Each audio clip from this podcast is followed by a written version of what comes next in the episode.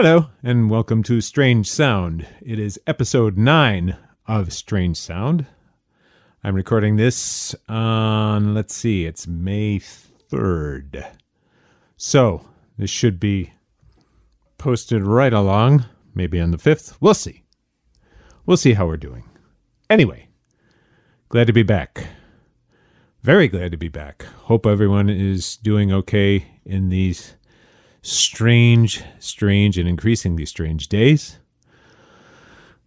Well, I have to say, uh, it's been an interesting week. Um, it's I mentioned, I believe, in episode eight that uh, I had gone to the hospital and uh, had a procedure. I'm feeling quite well. I'm actually um, feeling much more like myself.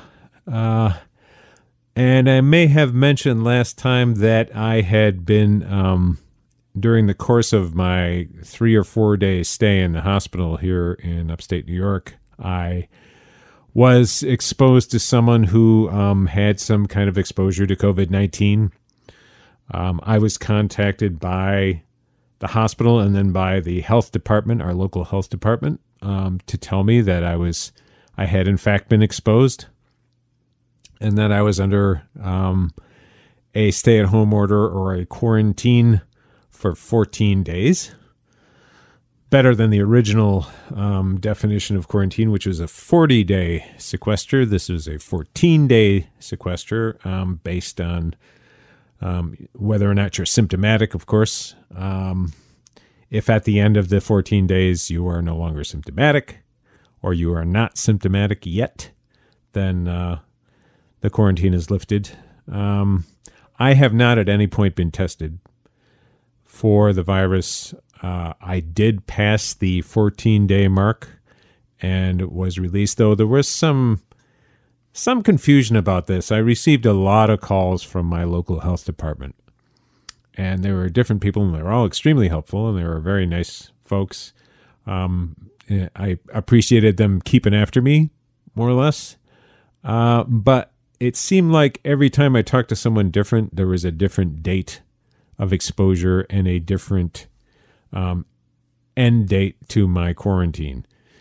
So last week on Thursday, when I got my near daily call from the uh, health department, uh, they told me that Thursday, um, actually, they had called me, I believe, on Tuesday. And then they said, well, you're your quarantine will be up on Thursday. That will be the, your first day past the quarantine period. And I said, Oh, okay. Uh, previously, I had heard that it was later than that. And they said, No, it's Thursday. And so they called me on Thursday. Um, I believe they called me on Thursday and just said, You know, this is, you know, you are now released.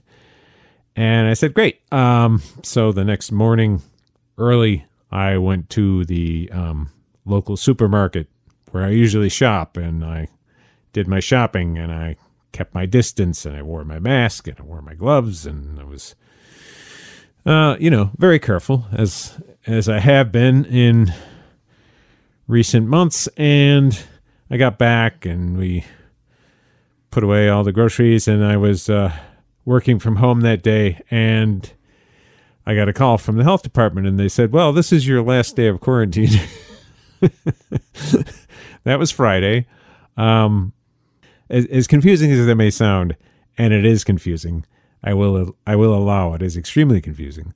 Um, I am definitely uncontroversially past my period of quarantine. I'm not exhibiting any symptoms. I don't believe I've caught the virus. Um, though again, I haven't been tested, even though we have been repeatedly assured by our president and by other people in the administration that it's very easy to be tested, that there are millions of tests that we're doing. We're testing than any, any other country on earth or all of the countries combined.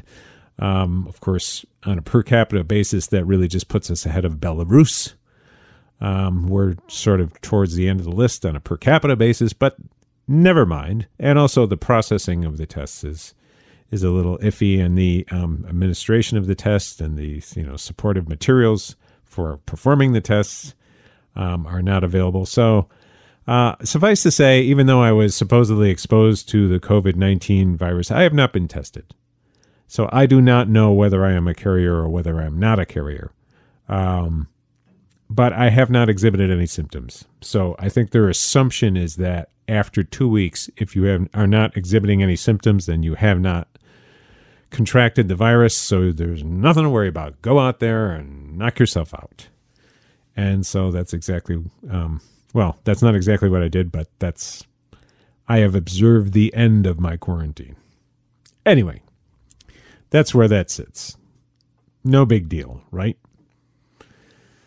So, uh, what am I here to talk about today? Well, I thought I'd talk a little bit about Mr. Joseph Biden, um, presidential candidate, last man standing in a 22, I believe, member field of Democratic candidates put forward um, late last year, including such luminaries as John Delaney and. Uh, Tim Ryan, um, and other people like that. Uh, many, many people, many more than anyone can name.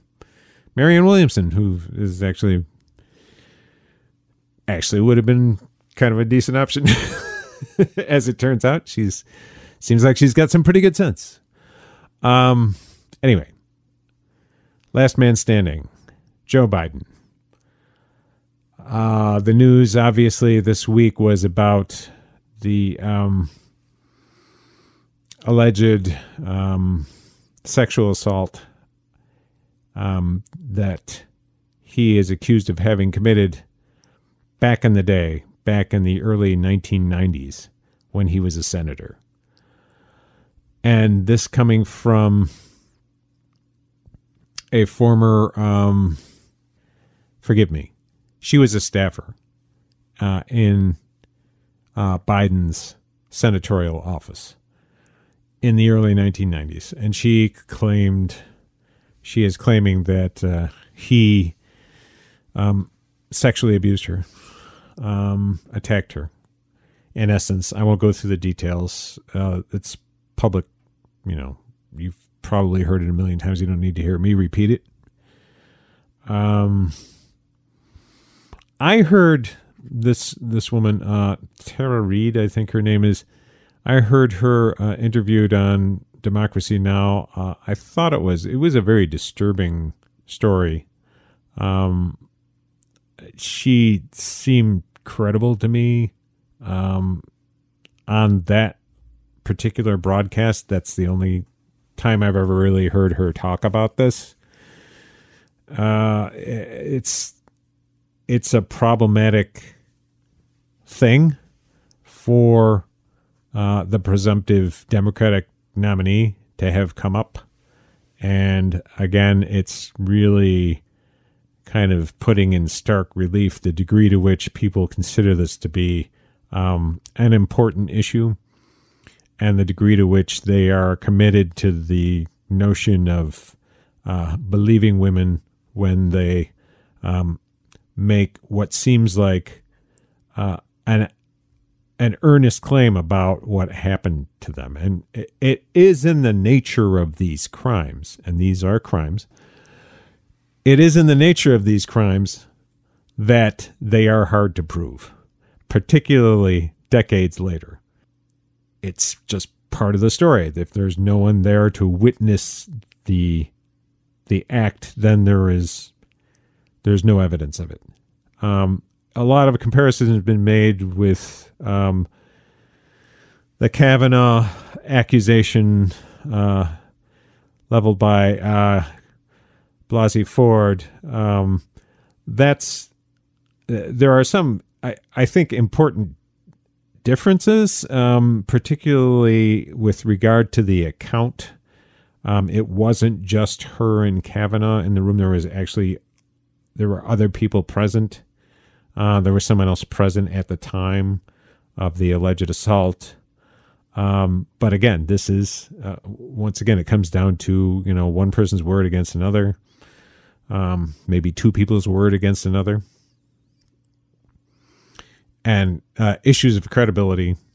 I found Blasey Ford extremely credible, convincing, um, and Tara Reade is not unconvincing. I have to say. I mean, listening to her her story, I was I found that very disturbing.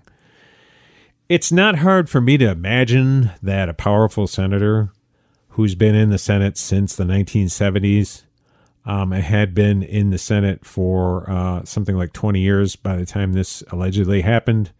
Um, it wouldn't surprise me terribly that somebody with that kind of history would um, put someone in that position. Uh, that's not surprising in some way. I don't really know very much about Joe Biden personally and what his uh, what his personal history is with regard to women, other than just you know his marital history, that sort of thing. I know a little bit about that. I know about as much as anybody knows about these things. Um, but he um, he was powerful senator. Um, did this happen? There's no way to know. Not sure why someone would make this up, but don't know. Um, it's no secret that I am I was not a supporter of Joe Biden in the campaign for president. Um, that I was a supporter of Bernie Sanders, and that I would have actually preferred almost any other candidate than Joe Biden uh, for a variety of reasons, none of which have anything to do with this accusation. I think this accusation makes him an even more problematic candidate. Um, but not by a huge amount. And I'm not suggesting that it isn't what's what's being he's being accused of is not a serious matter or um, a serious crime, right? If true. What I'm saying is that Biden's history as a senator, um, the positions that he's taken, the uh, work that he did as a senator is more problematic in a lot of ways than his um, his personal history and his um, personal transgressions. You know, however you know heinous they may be. Um, who knows if this story were true, there would be probably other examples. I can't think that it would be the only one time that he would ever do something like this if he were inclined to do this.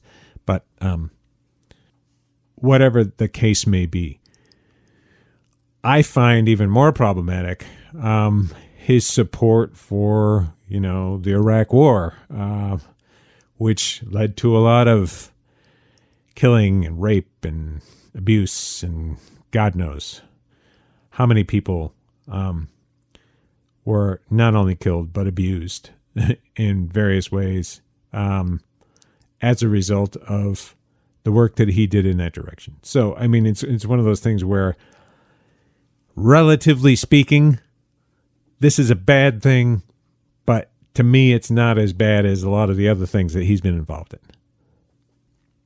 And that's not to say it's you know again, I'm not saying don't worry about this. I'm saying this is an important question, but he's already a very compromised candidate on a bunch of different levels. Not all of them policy related, some of them performative, some of them substantive as far as his ability to, you know, execute a campaign, a successful campaign against somebody like Donald Trump. Problematic. So that's a political issue more than anything else. But again, we find ourselves in this position because the Democratic Party, the institutional Democratic Party, always goes here. They always go here. This is what they always do. And I think I talked about this a little bit a couple of episodes ago. Think about it. In 1968, after assassinations and uh, you know just a, a horrible gut wrenching year, um, both overseas in Vietnam and home. Um, the Democratic nominee for president was the vice president. Why? Because that's what the party, that's who the party thought would be the best standard bearer against the nominee on the on the Republican side, Richard Nixon. Uh, they were wrong. He lost. And we had Richard Nixon for president. Okay, so um, fast forward to, well, I mean, I, I count amongst um, these examples uh, the election of 1980. I mean, we had um, a contest between Jimmy Carter and Ted Kennedy. I personally thought Ted Kennedy would have been a better candidate against Ronald Reagan. Would have been a little bit clearer choice. Um, you know, uh, an incumbent president obviously has political advantages, and, and naturally, um, as it turned out, he um, Jimmy Carter sort of came out on top. But in 1984, um, there was several several people running on the Democratic side, and the party clearly preferred Walter Mondale, who had been Jimmy Carter's vice president for four years. So it was his turn, and they pushed him forward, and he lost, and lost extremely badly. It was a 49 state landslide in 1984. And that more or less cemented um, Reagan's legacy. Reagan's toxic legacy, I should say. So that was 1984. Um, in 2000, there was a contest between um, Al Gore and uh, Bill Bradley.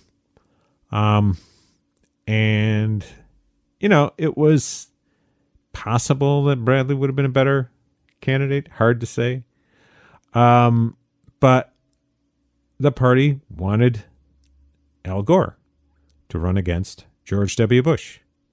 And that's what we got. We got the party guy. We got the guy whom the party leadership felt comfortable with. And he lost. He won the popular vote, but it's not a popularity contest right? We have the Electoral College. You have to have a candidate who can win the Electoral College, and we didn't have one, as it turned out. Lots of caveats on that one. There's a big asterisk next to that, next to that one. But for God's sake, if Al Gore had won New Hampshire in 2000, he would have been president. He wouldn't have needed Florida. So we needed somebody who could who could win New Hampshire, and we didn't have it. So uh, that was the party's candidate in 2000, right? Um, 2004, same thing, right? Uh, they coalesced behind John Kerry. They felt that he was the strongest candidate. He lost. In 2008, their favorite candidate did not win. The party's chosen standard bearer, Hillary Clinton, did not win the nomination. And the insurgent, so to speak, candidate, Barack Obama, went on to be president and served for two terms. That's uh, probably the most electoral success that the Democratic Party has had on a presidential level. Um, I don't think there's any probably about it since LBJ, since um, actually since FDR. So uh, there's that. And then in 2016, once again, the party's favored standard bearer, Hillary Clinton, wins the nomination, loses the general against perhaps the most ridiculous person who has ever been president of the United States, someone who should never have been anywhere near the presidency, who is now our president, because the Democratic Party decided to run an extremely compromised candidate whose turn it was to run for president. And there we had it. And she couldn't pull it out for a variety of reasons. Some of her supporters will say because uh, Bernie Sanders didn't help her enough. Bullshit. Bernie Sanders did close to 40 rallies for Hillary Clinton in the general election cycle. I think he worked harder than she did. So, uh, that's a bunch of crap. She just couldn't get over the finish line. But she was the favored candidate, and they put her forward and they lost. This time it's even clearer, right? Except that Biden, in a lot of ways, is even more compromised a candidate than Hillary Clinton was. After all, Hillary Clinton, during uh, a large portion of her public life, was First Lady right? She was involved in decision making, but she was not, she did not hold a constitutional office. You can't really say she was the author of the policies of the um, Clinton administration. She had an advisory role. Joe Biden is much more bound up in the policy choices of the 1990s than Hillary Clinton was he bears much more responsibility for um, the carceral state, for instance. Um, a lot of the policies that that followed from that. A lot of the things that uh, Hillary Clinton was criticized for. Joe Biden um, could be considered the author of a lot of um, a lot of these bad policies. And I'm saying this because these are things that are going to be thrown at him. And people need to be ready. So, along with the Tara Reade um, accusations, um, the accusations of rape, uh, there will be, I mean, that will be thrown at him, but my guess is that they will lean more heavily on the policy issues because they want to paint him as the author of unpopular policies, which in a lot of ways he truly is. I am not making an argument for voting against Joe Biden. Far from it. I'm saying this is the kind of baggage that he brings forward.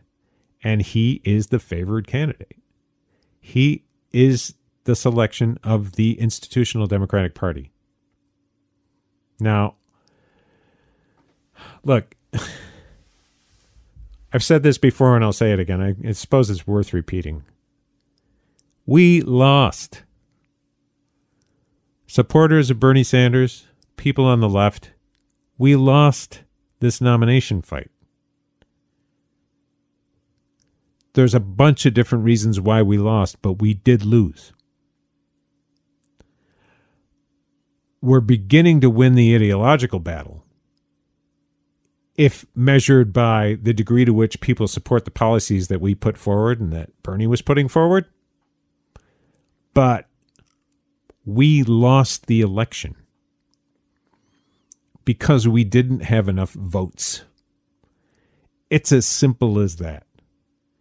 It was obvious in Iowa when there was a kind of a squeaker photo finish with Pete Buttigieg. Amazing that it would be that close.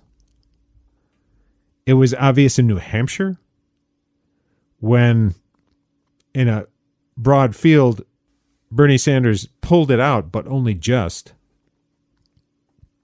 and with something like 20% of the vote.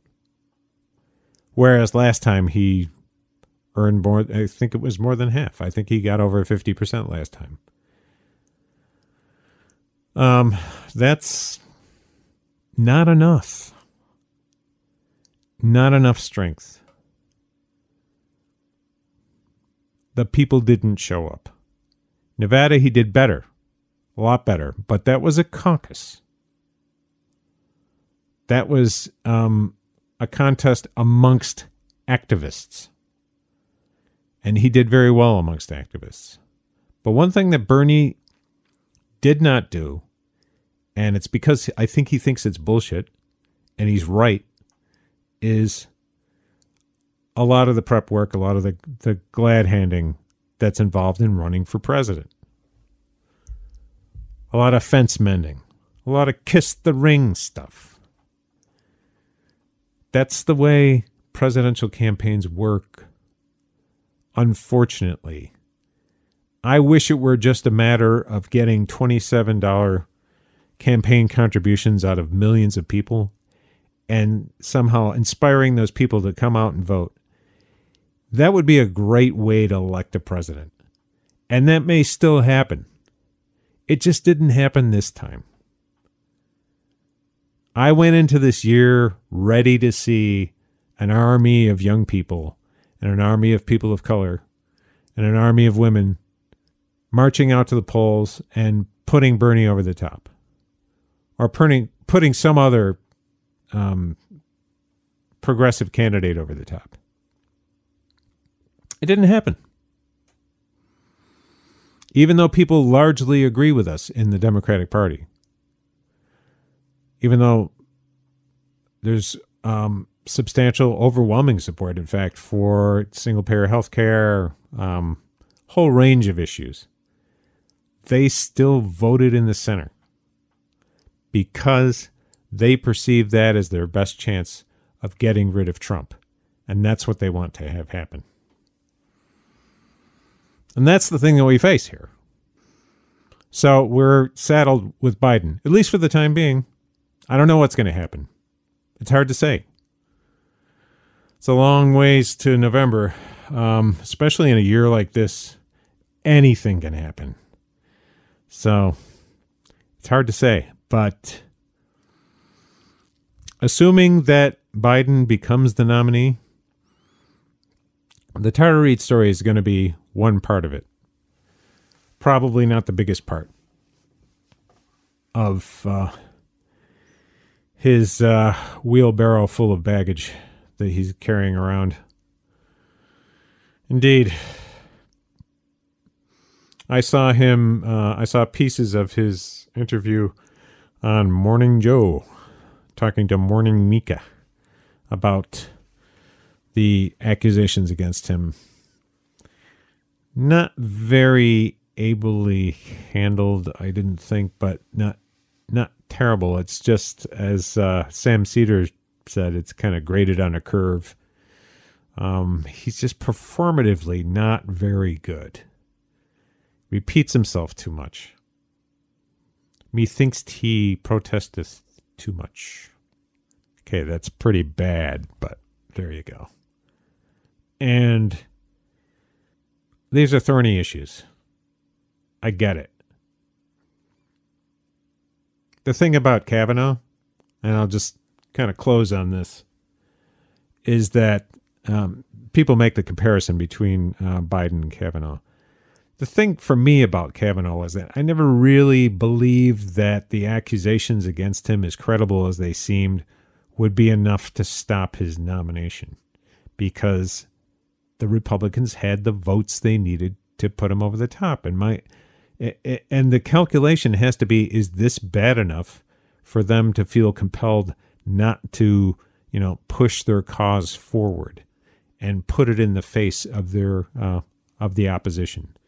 And it just never seemed to me like they were all that worried about this. I mean, if you think about, you know, just the performance of people like Lindsey Graham and um, you know, Grandma Grassley. Um, I think all you got to do is like go back and you know watch some of the video once again um, and see how they were behaving.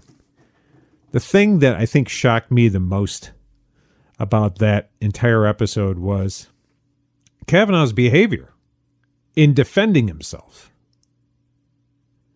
where he demonstrated that he did not have the type of personality you would associate with an associate justice on the Supreme Court. he demonstrated beyond a shadow of a doubt to anyone with any sense that he should not be on that court, that he did not have the temperament to be on that court, regardless of what the facts were with regard to um, his um, alleged attack on Blasey Ford as a student, um, a highly privileged student. Um, he just pushed that entire thing aside. He demonstrated that he does not have the temperament or seemingly the judgment or the just the evenness um, or the maturity to be a Supreme Court justice. And I invite you just to go back and watch the video of some of his testimony after Blasey Ford testified. You just look at that and you tell me if that individual, first of all, he demonstrated that he was exactly the thing that she was describing. He was he was that he's completely unreconstructed, privileged 17 year old kid. It's like he reverted back to what he was back when he supposedly assaulted her. And I I can totally picture that happening. But regardless of the truth of that, and we'll never know exactly because of the nature of the crime, he demonstrated why he should not be on the Supreme Court. So, I mean, I, in some ways, uh, that's the challenge before uh, Joe Biden right now is, you know, how performatively and you know how how he defends himself and how he performs from this point on in the public eye. You know, is he going to be able to convince people that aren't people like me who are going to pull the lever for a Democrat no matter what? Because I know the consequences of not doing that. See a couple of episodes ago. Is he going to be able to convince people who are less reliable voters than me to go out there and pull that lever or mark that ballot or, you know, send in that ballot? Right? Because that's what we need. We need people to vote for him that did not vote in 2016.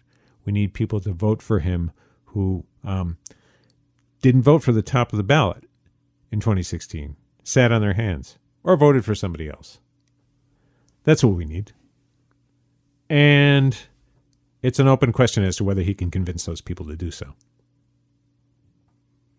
And that's all I've got to say about it.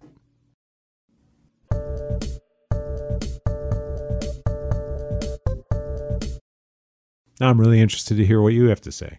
I'd be glad to hear from you. So drop by my site on anchor.fm. It's anchor.fm slash strange sound, all one word. And you can leave a voicemail. I'll play your voicemail on the podcast. You can um, send me a message via Twitter. Um, uh, we're at um, at Strange Sound Pod. Uh, you can also find us on Facebook. If you go to the anchor.fm slash strange sound page, um, there'll be links to our social media accounts. So you can contact me on Facebook, you can contact me via Twitter, you can leave a voicemail via um, anchor.fm. There's all kinds of different ways to get in touch with me and to become part of this conversation. I would love to hear from you. Anyway, thanks for listening. This has been Strange Sound, and it's stranger still. So take good care. I will talk to you again very soon. So long.